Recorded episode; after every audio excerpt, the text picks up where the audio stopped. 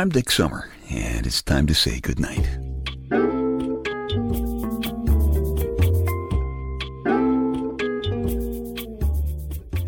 This is a quiet place to rest your head, a safe place to hide a hurting heart, a gentle place to fall. We just call this place goodnight. I've got to thank you very much for dropping in here on my podcast because let me tell you, I can use some friendly company right now because it looks like maybe I have become an adult. When did that happen? How can I make it stop? I'm sitting here in my big, manly, comfortable black leather papa chair in my living room, trying to hide from another birthday, and it's not working. In my book, Staying Happy, Healthy, and Hot, available at Amazon.com, shameless plug. In the book, Big Louie, the head guy of the Louie Louie generation, says there are three ages of mankind youth, middle age, and my, you look good. So, so now I suppose I have to look good on an everyday basis? I really, you know, I, I understand. I really can't complain, I guess, because I know I asked for it. Last time I saw Dr. Charles about the aches and pains, he said, I can't make you any younger, you know. That's what he said. So I said to him, I'm not interested in being younger. I want to get older. So here I am. Thank heavens they haven't discontinued my blood type yet. I find I am relying more and more these days on Big Louie's advice. Age and treachery will always defeat youth and skill, Big Louie says. And I find that to be encouraging. And of course, I always keep his biggie in mind. He says, if you have any moving parts left for crying out loud, move 'em. So I do. He also says the fountain of youth is between your ears. And I like that one too, because over the years, my body has basically become a transportation system for getting my head from one place to another. So I guess it's kind of appropriate that I put my old body in my old car. And my car is old. My car is insured against fire, theft, and King George's men. Anytime I'm driving, I check to see that I've got my license, my registration, and the bus schedule. Uh, seriously, for a moment anyway, I want to thank so many of you who sent me email happy birthday wishes. It was kind of neat. And I got the two best birthday cards ever sent. One said, Remember how we looked forward to birthdays when we were kids? How we counted the months, the weeks, the days, the hours until we were finally another year older? And you open it inside, it says, What were we thinking? the other one was from one of our married sons and his wife, who is very much like our daughter. And it said, Happy birthday from two of your kids one you raised, and the other one you got by being lucky.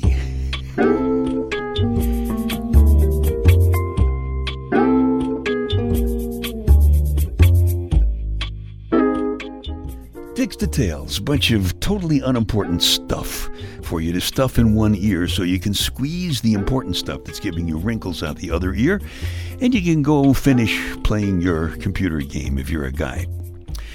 Figures released last week, this is true, claim that 27% of American secretaries believe that sex can be harmful to your health.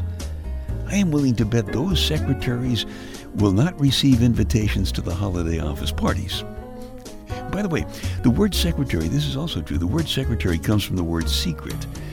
And it says in the book it comes from that word because secretaries used to write down the very personal, private thoughts of their bosses. Seems to me these days that would be a good way to gather evidence for a sexual harassment lawsuit, you know? All right, if the answer is they got married in the spring, what is the question? If the answer is they got married in the spring, what is the question? Don't know, do you? Of course not. I haven't told you yet, but I'll tell you in a minute. Verizon claims that business calls made between 11 p.m. and 6 a.m. were up 48% during the past Christmas and New Year's holiday season. Business calls between 11 p.m. and 6 a.m. Don't you have to wonder exactly what kind of business was going on between 11 p.m. and 6 a.m. during the holidays? Okay. There are an estimated 250,000 rats in Washington, D.C. But fear not, most of them probably leave town when Congress isn't in session.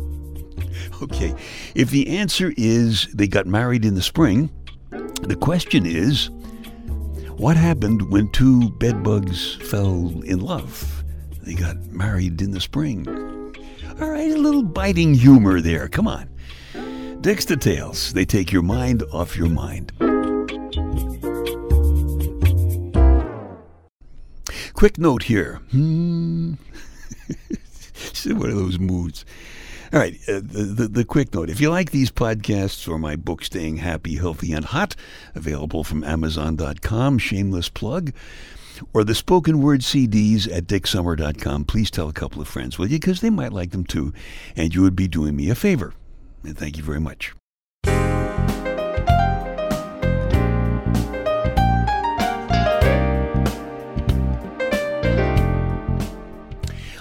Unfortunately, for those of you who are not guys but have to deal with us, another year older does not mean another notch of maturity.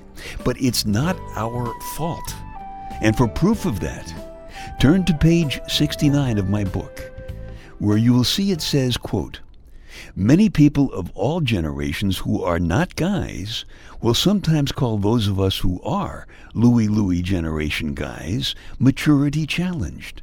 And those people would be right. But it's not our fault. A guy's brain is swimming in a sea of testosterone, which gives him a deep voice, a beard, and a hand just the right size for using the TV remote.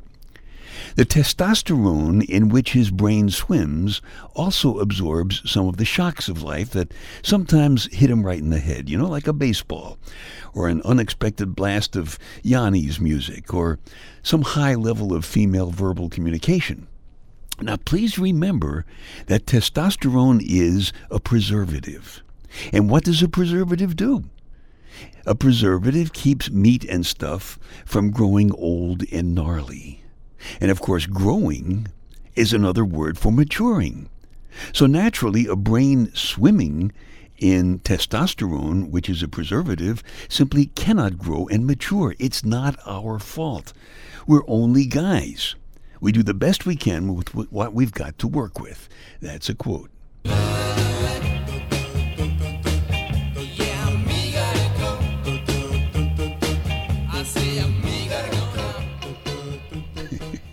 Course, some guys do seem to have a little more to work with than others.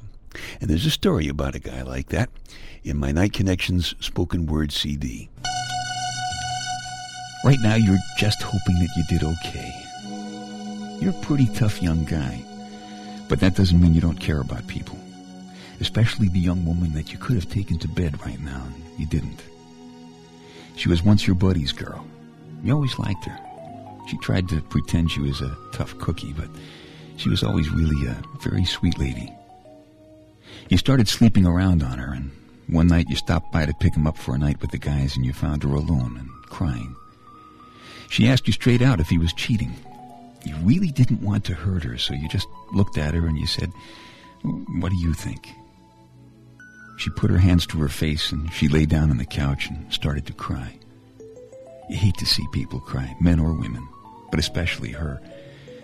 You never really were much for words, so you just kind of knelt down beside her on the couch and rubbed her arm gently, and then you just held her for about an hour until she stopped crying. And she sat up and she excused herself and went to the bathroom and brushed her hair. And she came back and she sat down in the chair and she said, What do you think I should do? And you gave her the best advice you could think of. Tell him you know and try to work things out or end it right away, is what you said. Then you told her that you knew he was a big part of her memories and dreams. But memories are in the past and dreams disappear when you wake up.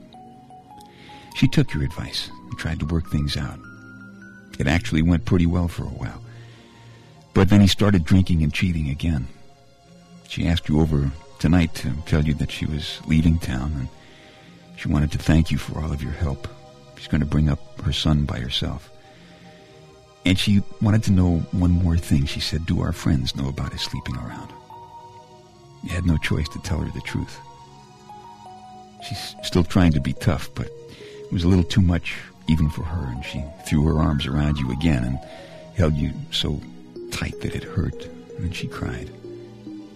She was only wearing a nightshirt, and you knew she was as vulnerable as she will ever be, and she smelled sweet and clean, and she is very soft. You held her until she stopped crying again. Then you cleaned up a couple of your favorite jokes for her and made her laugh a little. You didn't touch her. You really hope you did okay.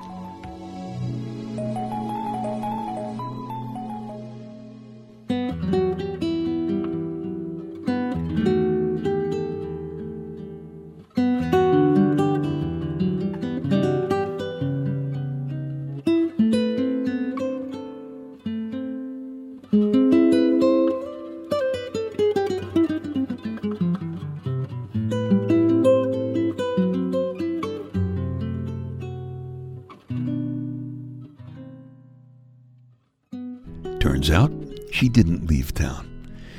She was soft and sweet and smart. She was smart enough to let him know that he did much better than just okay. So, her son has a daddy now. And the young guy who isn't much for words is finding out that it's good to meet the guys for some brewskis some nights, but it's better to come home every night to a soft, sweet, smart lady who's wearing just a, a nightshirt and a big eyed smile.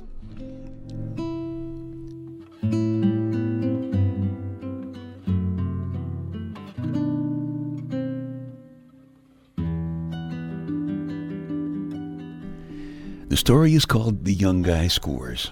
It's from my Night Connection spoken word CD. If you like it, you can just keep this podcast, or if you want a fresh copy, just go back to dicksummer.com. Check out the Night Connections icon on the home page. Got to come to grips with another birthday. Been trying to hide from it, and I can't. I am now cleverly disguised as a responsible adult. It's just a disguise. But I do have to pay attention to what Big Louie says. He says time flies and it takes your body with it. So give it one piece at a time. Start by giving it your toenails. Save the important stuff for last. Good old Big Louie. It is true that nobody wants to die young, but nobody wants to get old either. And that's really what I meant, you know, when Dr. Charles said he can't make me younger again. And I said, no, no, doctor, I, I want to get a little older. Dr. Charles is a good guy. I noticed that uh, I was the only person in the waiting room, so so I asked him if everybody else had died off. he, he laughed, a rather sinister laugh, and pulled on one of those rubber gloves. I know I should be old enough to realize I should never say whatever my Rice Krispies tell me to say when I feed them their milk in the morning like that. And I have come to accept some of my limitations. For example, I'll never get down to my original weight, and I know that now. But after all, seven pounds, three ounces, my original weight, is just, just not going to happen, you know? but seriously, folks, not really. I uh, very much like something Francis Bacon once said. He said, Age is best with old wood to burn, old wine to drink, and old friends to trust. And this podcast has been going on for quite a while now. And I think there's some trust going on. So maybe you won't mind if I call you an old friend.